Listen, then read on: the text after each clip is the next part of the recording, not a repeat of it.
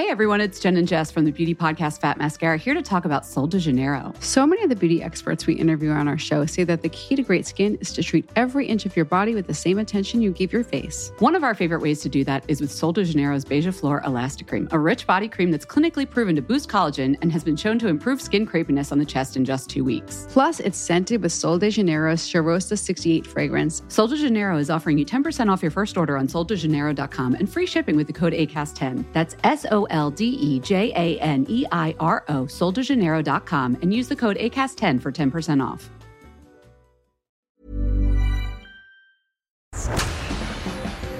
En Bienesta, somos un grupo de especialistas enfocados en la prevención y te ayudamos a diseñar un mapa de bienestar con dietas de vanguardia. Visítanos en bienesta.com. Especialista en medicina antiedad y medicina mente-cuerpo. Reconocida nutrióloga funcional, conferencista y escritora a nivel mundial. Ella es Natalie Marcus. Este es su podcast. Y en cada episodio aprenderemos a resetear, reparar y regenerar. Aquí comienza las tres R's de Natalie Marcus. Bienvenidos a un capítulo más de las tres R's con un invitado muy querido, joven, artista, un talento mexicano, Franco Moro. Eres violinista, cantante, director de orquesta y bueno, tu éxito es la esencia, es la balada pop. Así es. Sí, digo, al contrario, estoy agradecido por la invitación. Creo que habíamos pospuesto un poquito por diversas ocasiones este, situaciones. Pero bueno, estoy muy agradecido y por fin se concretó. Poco a poco, ahí estamos. Muy contentos de estar contigo. A ver, Franco, aparte tú estuviste conmigo en el lanzamiento de la universidad, Así cantaste es. tu, tu nuevo disco que ahorita nos vas a platicar. ¿Y cuándo fue esta inquietud por la música? Pues fíjate que la inquietud, digo, la tuve desde muy chico. Creo que ni siquiera me acuerdo. Pero desde que tenía Desde la como- panza de tu mamá ya estabas Ca- tocando ahí. yo digo que porque me ponían Mozart, entonces yo digo que desde ahí ya no, ya no pude dejarlo. Pero justo desde muy chiquito empiezo a tocar el violín, desde los tres años empiezo a tocar. Este, me empieza a gustar la música, empiezo a dar conciertos y eso me va impulsando, ¿no? Me va, me va llamando mucho la atención, al igual que el deporte y otras cosas.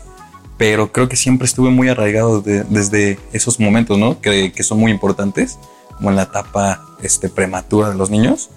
Y ahí empezó mi interés, ¿no? Empecé después a cantar, este, empecé a meterme en la escuela de música, coros, y este, creo que ahí fue donde empezó todo, ¿no? Donde mi abuelo me impulsó a, ¿Fue el abuelo? efectivamente, sí, porque él, este, pues bueno, es maestro de música, él fue el que me enseñó y ahí empieza todo el interés. Pues empiezo a cantar como a los 7, 8 años, porque no empecé tan chiquito, pero sí empiezo más o menos en esa edad que mi abuelo me obligó, porque la verdad yo no quería cantar. Le decía, no, yo soy violinista, yo no quiero cantar.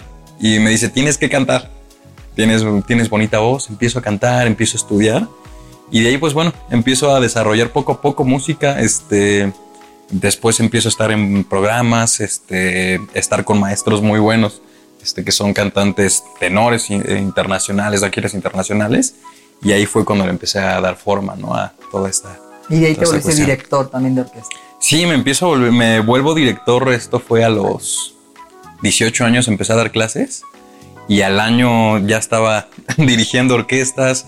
Este, tenía una orquesta juvenil de 40 niños, que es increíble, ¿no? Porque muchas veces uno ve la parte de la parte como estudiante, ¿no? Y cuando, como dicen, cuando enseñas, aprendes. Entonces creo que me ayudó bastante porque empecé a entender la música de diferente manera y me ha ayudado ahorita a componer, este, a entender justo este, cosas que en ese momento como que no los veía desde esa perspectiva. Y tu papá también es músico. Sí, mi papá, digo, es violinista, cantante. Nos hemos ido de, de la mano, ¿no? Como uña y mugre, diríamos. Este, en los eventos, conciertos. Estuvimos juntos en un programa de televisión que se llama Me Pongo de Pie. Y ahí estuvimos, llegamos al cuarto lugar, cantar, estuvimos con Noel Chacris de Sin Bandera, este, dimos conciertos con él, estuvimos con Luis Fonsi, Río Roma, Ana Torroja, este, Cristian Castro, muchas personalidades, ¿no? Que también les aprendes mucho y, y creo que te dejan, te dejan marcados, te dejan una huella. ¿Y cuál ha sido el reto más fuerte hasta hoy? Creo que mi reto más fuerte y, y una de las experiencias más fuertes que he tenido en mi vida fue hace justo un año, me dio una bronco, me da una bronconeumonía y me pongo muy, muy mal, ¿no? Este, me iba a dar un infarto, entro a, me hospitalizan, a los tres días estoy intubado y creo que esa es la experiencia que me, límite, que me ha llevado a, a mi límite y dije, ya en este momento, lo que me tenga que pasar, me va a pasar y, y me pongo en manos de, de quien, digo, no, no, sé las creencias religiosas de cada quien, pero dije, yo me pongo en las manos de Dios y si hasta aquí llegué, aquí, aquí me quedo. Y si no, creo que tengo un propósito, tengo algo que, que dejarle a la gente, algo que, que decirles. Pues te dio una infección, entraste solo al hospital, aislado, a tu familia, ¿cuánto tiempo? Fue la época de COVID, ¿no? Sí, justo. no sabían si era COVID, si era no sabían si era una bacteria, si era COVID. Si, eran ambas. Si era una bacteria con COVID, si era una neumonía, si era una bronconeumonía. Se me desgarró la pleura. Este, tenía lleno el pulmón. Pero estuve 28 días en el hospital y estaba en zona COVID. Entonces, pues bueno, estaba sin, sin nadie, ¿no? O sea, no podía ver a nadie más que por un teléfono. Este, digo, lo bueno es que soy como muy, soy este muy vivas. entonces, yo, entonces la, los doctores los veía oye, este, ¿me, prestas, tu teléfono? Y ya se les quitaba el teléfono. luego llegaba otro y le decía, no, es que no, no, no, hoy no he hablado con mi familia, ¿me puedes prestar Así a cada uno le, le, iba dando diferente historia para, que me, para poder ver a mi familia, ¿no? Porque... ¿Pensaste en algún momento que no ibas a librarla? Sí, fíjate que justo al tercer día fue cuando ya estaba, y se veía, me, me encantó porque fue algo que me puso a reflexionar, estaba en el hospital y se veía todo, todo, se veía todo, la vista de la ciudad. Y en ese momento dije, tal vez hoy no paso, ¿no? Y hoy no paso la noche.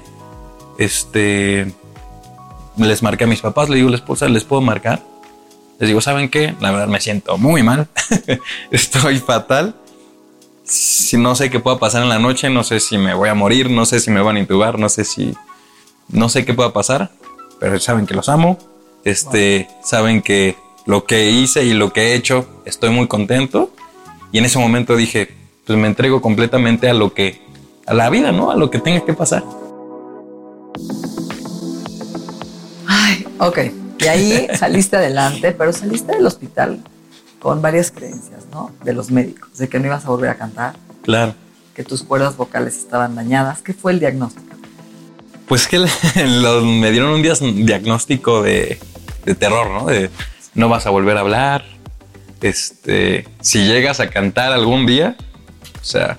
Porque el pulmón estaba perforado. Sí, había tenido, se me desgarró la pleura. Tenía el pulmón al 50%, me hacen una paroscopía para liberarlo. Y este, y hablaba, ¿no? Hablaba así. no podía hablar.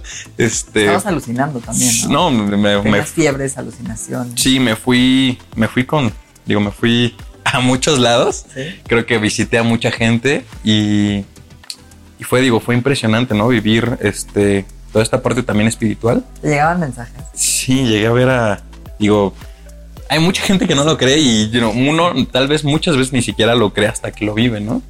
Llegué a ver a mi familia sentada orando por mí y les podía decir en la, justo como en la forma en la que estaban este, sentados, este, llegaba a escuchar a mis, a mis primitos riéndose, mis primas riéndose, a mis papás los llegaba a escuchar y les decía a los enfermeros, ahí abajo está mi papá, está mi mamá.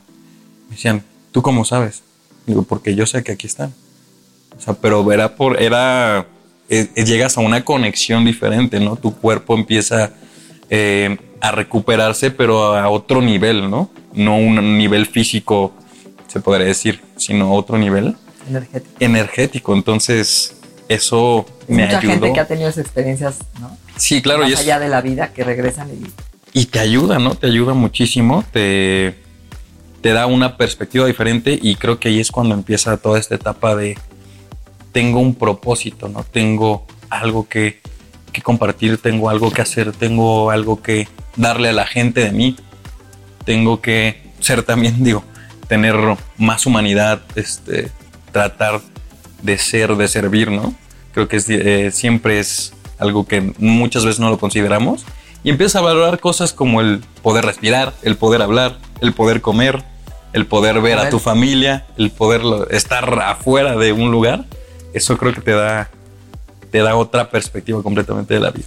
Sales del hospital vulnerable, ¿no? Con muchas incapacidades, no te podías mover, estabas débil, tenías dolor, Así no es. podías hablar y te fuiste rehabilitando. Sí, así es. Salí del hospital y salí en una silla de ruedas. Este, las piernas pues no las podía Este, mover. Este, mis músculos pues, no podía levantar ni una cuchara para comer. Pero justo todo lo que es la medicina, la medicina funcional, me fue levantando bastante porque digo, yo no tenía fuerza para nada, ¿no?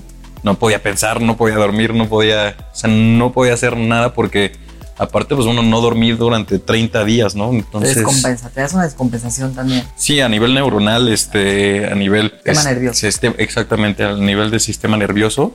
Y no podía dormir, no podía, si quería comer no me daba hambre o luego me daba muchísima hambre. Pero justo ahí fue cuando la medicina empezó como a, a regresarme, ¿no? Lo que digo, te lo decía como cuando presentamos el instituto, que me ayudó a regresar mi, mi lo que es este mi ser a mi cuerpo, ¿no? Porque pues, yo entre comillas yo estaba en otro lado, ¿no? Y mi cuerpo se estaba recuperando, pero ahí fue, fue justo cuando empecé poco a poco y me empecé a recuperar de las piernas. Al tercer día me paré, luego a las dos semanas justo lo que me habían dicho, no, no vas a poder hablar, no vas a poder cantar. A la primera, a las dos, tres semanas ya estaba grabando otra vez mi primera, mi primera canción. Traía el oxígeno, ¿eh? pero pero ya estaba grabando, este, y poco a poco, ¿no? Se va recuperando el cuerpo y creo que la medicina es muy importante, este, las proteínas, este, aprovechar, digo, aprove- aprovechar todos esos recursos y creo que no lo tomaba como parte de mi vida. Y ¿Comías es, mal antes? la verdad comía muy, digo, comía mal, ¿eh? y eso que hacía, hacía ejercicio, Sí. pero no lo hacía parte de mi día a día. De tu estilo de vida. Exactamente. Y ahora lo, lo ves desde inicio, y como digo, desde inicio una, la proteína, y luego los omegas, y luego la vitamina D. Y, y cuando llegas a hacer ejercicio, te sientes diferente, te sientes con una fuerza diferente. Continúa escuchando Las 3 R's. Un podcast de Natalie Marcos. Entonces esa resiliencia, porque es un hombre muy resiliente, Franco Moro, muy joven, la verdad es que tienes estas ganas de vivir. Y hay una parte, ¿no? En la parte de la música, que es el ego y el ser, ¿no? Claro. Siempre se confunde el ego de la fama, que siempre tiene que estar, porque no es malo el ego, es parte de la función. Nosotros somos parte de un mundo. Claro, Si no tuviéramos un un ego todo. funcional, no podemos dar en el mundo, ¿no? En Así este es. mundo mecánico, lo que somos. Pero siempre ha sido también muy espiritual. Sí, fíjate que un momento en mi vida en el que yo decía, ¿para dónde voy? ¿Qué tengo que hacer? ¿No? ¿Qué, qué es lo que tengo que vivir? ¿O a dónde tengo que ir para, para poder lograr también, digo, mis sueños, ¿no? Porque pues tengo, tengo sueños, tengo metas, hay cosas que quiero hacer en mi vida y creo que es este complicado, ¿no? Entonces empecé a meditar todos los días, todos los días, en la noche, todos los días en la noche. Empezar a visualizar, a decir, yo soy esto, yo puedo, yo... Porque muchas veces no es que no puedas, sino que dicen, es que no te la crees que puedes. Entonces, muchas veces en el, como dicen, lo que crees, lo creas. O sea, eso es muy importante y creo que empezar a trabajar lo que es la mente justo con el cuerpo, porque muchas veces trabajamos físicamente, este, vamos al gimnasio, corremos, este, trabajamos el instrumento musicalmente, ¿no? Pero Pero no están alineados. Exactamente, debe de haber un conjunto del todo para que puedas llegar a eso que tú quieres, ¿no? No solo es físicamente, sino hay que trabajar espiritualmente también. Luego te da COVID. La segunda vez, fíjate que me fue bien. El primer, mucho más fuerte. el primer día sentía que me iba a dar algo. Sí. Este, Entró miedo otra vez. me entró el miedo otra vez porque no podía respirar y dije, no, sí, otra vez, ahí voy otra vez. Y luego me hicieron ahí este, unas tomografías, checaron mis pulmones y otra vez hay agua en mis pulmones. Y yo no, dije, no puede ser, otra vez no. Pero me sentí muy bien porque justo lo que decimos, ya mi rutina es diferente desde la primera vez. Ya ¿no? estabas bien equipado. Exactamente, entonces ya tu alimentación sí va de un Te inicio. ayudó. Tu sistema inmune estaba mucho más fuerte. Exactamente, sí, ya la alimentación es diferente, este, todo lo que tomo todos los días, creo que ayuda bastante. Todo el kit anti Sí. Oye, ¿y qué te falta por cumplir? A ver, estás muy joven, tienes 24 años. pues digo, muchas ¿Qué quieres cosas. hacer? ¿Dónde? o sea, ¿Cuál sería tu sueño? Pues bueno, ahorita mi sueño eh, digo, mi meta de este año Ajá. es Para poder, cerrar este año. para cerrar este año y cerrarlo bastante este, fuerte, es sacar, tengo ahorita, salió un sencillo el 20 de mayo que se llama No Pido Más, voy a sacar el 19 de agosto un sencillo que se llama Tarde No Es, que habla justo de, esta experiencia, ¿no? De, de la resiliencia, de cómo, cómo en la vida nu- nunca es tarde para volver a intentar, para volver a hacer, para empezar a hacer, y habla de esto. Mi meta y mi sueño es que este año salgan esas tres canciones y le estén gustando mucho a la gente, pero creo que a un futuro mi, mi sueño, digo, claramente es regresar a los grandes escenarios. Dejé mucho tiempo de hacer música, de sacar música, dejé como seis años de sacar música. Y creo que regresar este, a cantar con artistas importantes, a un Metropolitan, a un auditorio, creo que es algo que, que no es tan lejano, pero creo que es uno de mis grandes sueños. Y cuando te sientas a escribir, ¿sientes que te llega ese mensaje? Sí, justo creo que hay como, digo, para todo, ¿no? Creo que para muchas cosas le hacemos como, tenemos como nuestros rituales, ¿no? Como nuestro inicio de, ¿no? Y creo que sí, desde que voy en camino al estudio, digo, hoy va a ser un día grandioso, hoy conoceré a personas extraordinarias, hoy vamos a trabajar muy padre, ¿no? Y que cuando llegas justo la conexión que tienes con la persona, digo, con la persona que, que estoy componiendo, que se llama Eduardo Ibarra Veracruzano, creo que se ha dado muy bien justo ese Esa conjunto. química. Exactamente, sí, hay, hay una química y pero justo conectamos, porque hay muchas veces que no conectas, ¿no? Con la persona no conecta con tus sentimientos, con lo que has vivido y justo es como que empiezas a conectar y empieza a salir, empiezan a salir las palabras, empiezan a salir, empiezan a cuadrar y poco a poco se va, va se va creando, como dicen, de la nada va saliendo la música. Ok, preguntas. ¿Cuál es tu libro preferido? Mi libro preferido, hay un libro que me gustó mucho se llama eh, El efecto compuesto de Darren Hardy, que habla justo de, de este conjunto, ¿no? De, de cosas que debes de hacer, que debes de tener, que no simplemente es, pues llegas y ya estuvo, ¿no? Este, justo ese es un libro que me gusta mucho, porque pues bueno, hay cosas que muchas veces son, pensamos que son mínimas, ¿no? Como el desde levantarte, como dices, levantarte y decir gracias. Tú piensas que es algo mínimo, pero hace la gran diferencia en tu día a día. Ese libro me encanta. Es buenísimo. Como rituales de conciencia de, de- de la Exactamente. presencia, ¿no? De estar presente, estar vivo. Exactamente, justo de inicio de día. Hay un libro que se llama Presencia Viva. Lo, lo, voy- lo tengo que leer. Yo Buenísimo. lo tengo que leer. Ahora dime algo. Tu artista preferido. ¿Quién admiras?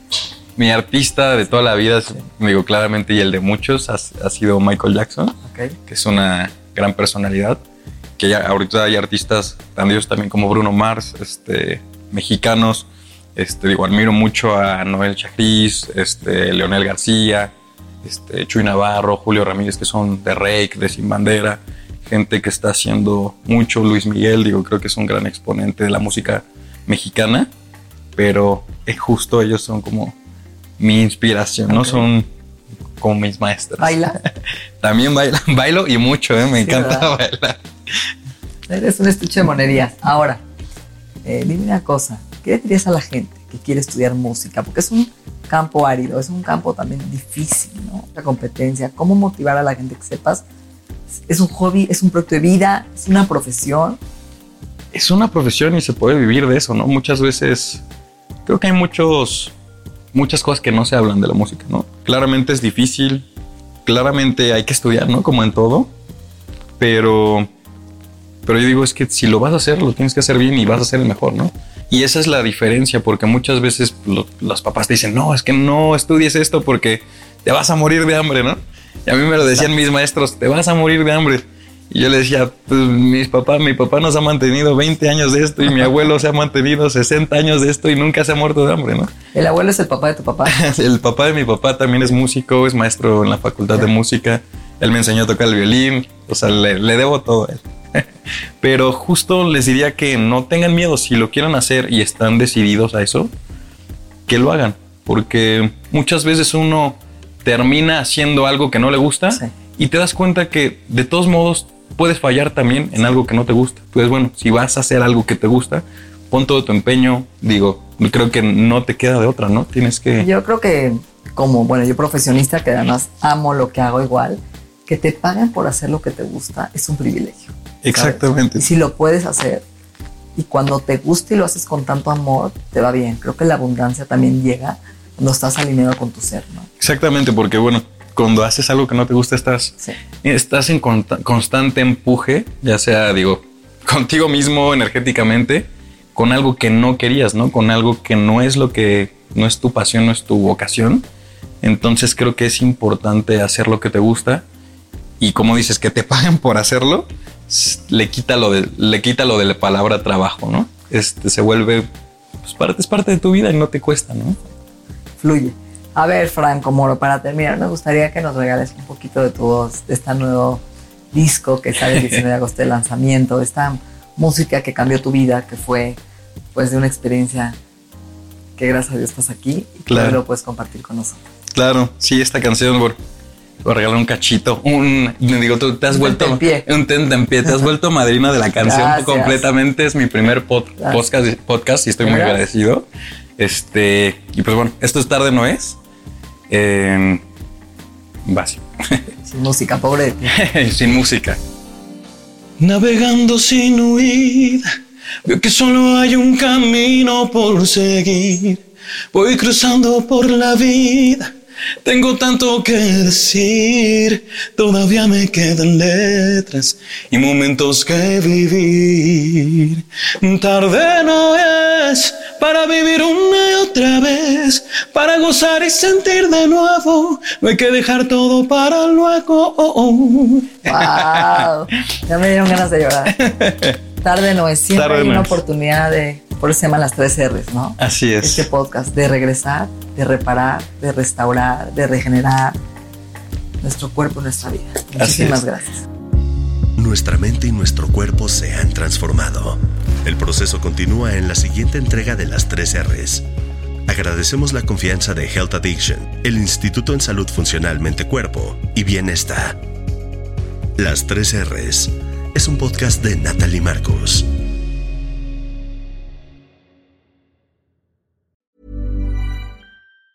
Hey everyone, it's Jen and Jess from the beauty podcast Fat Mascara here to talk about Sol de Janeiro. So many of the beauty experts we interview on our show say that the key to great skin is to treat every inch of your body with the same attention you give your face. One of our favorite ways to do that is with Sol de Janeiro's Beija Flor Elastic Cream, a rich body cream that's clinically proven to boost collagen and has been shown to improve skin crepiness on the chest in just two weeks. Plus, it's scented with Sol de Janeiro's Charosta 68 fragrance. Sol de Janeiro is offering you 10% off your first order on soldejaneiro.com and free shipping with the code ACAST10. That's S O L D E J A N E I R O, soldejaneiro.com, and use the code ACAST10 for 10% off.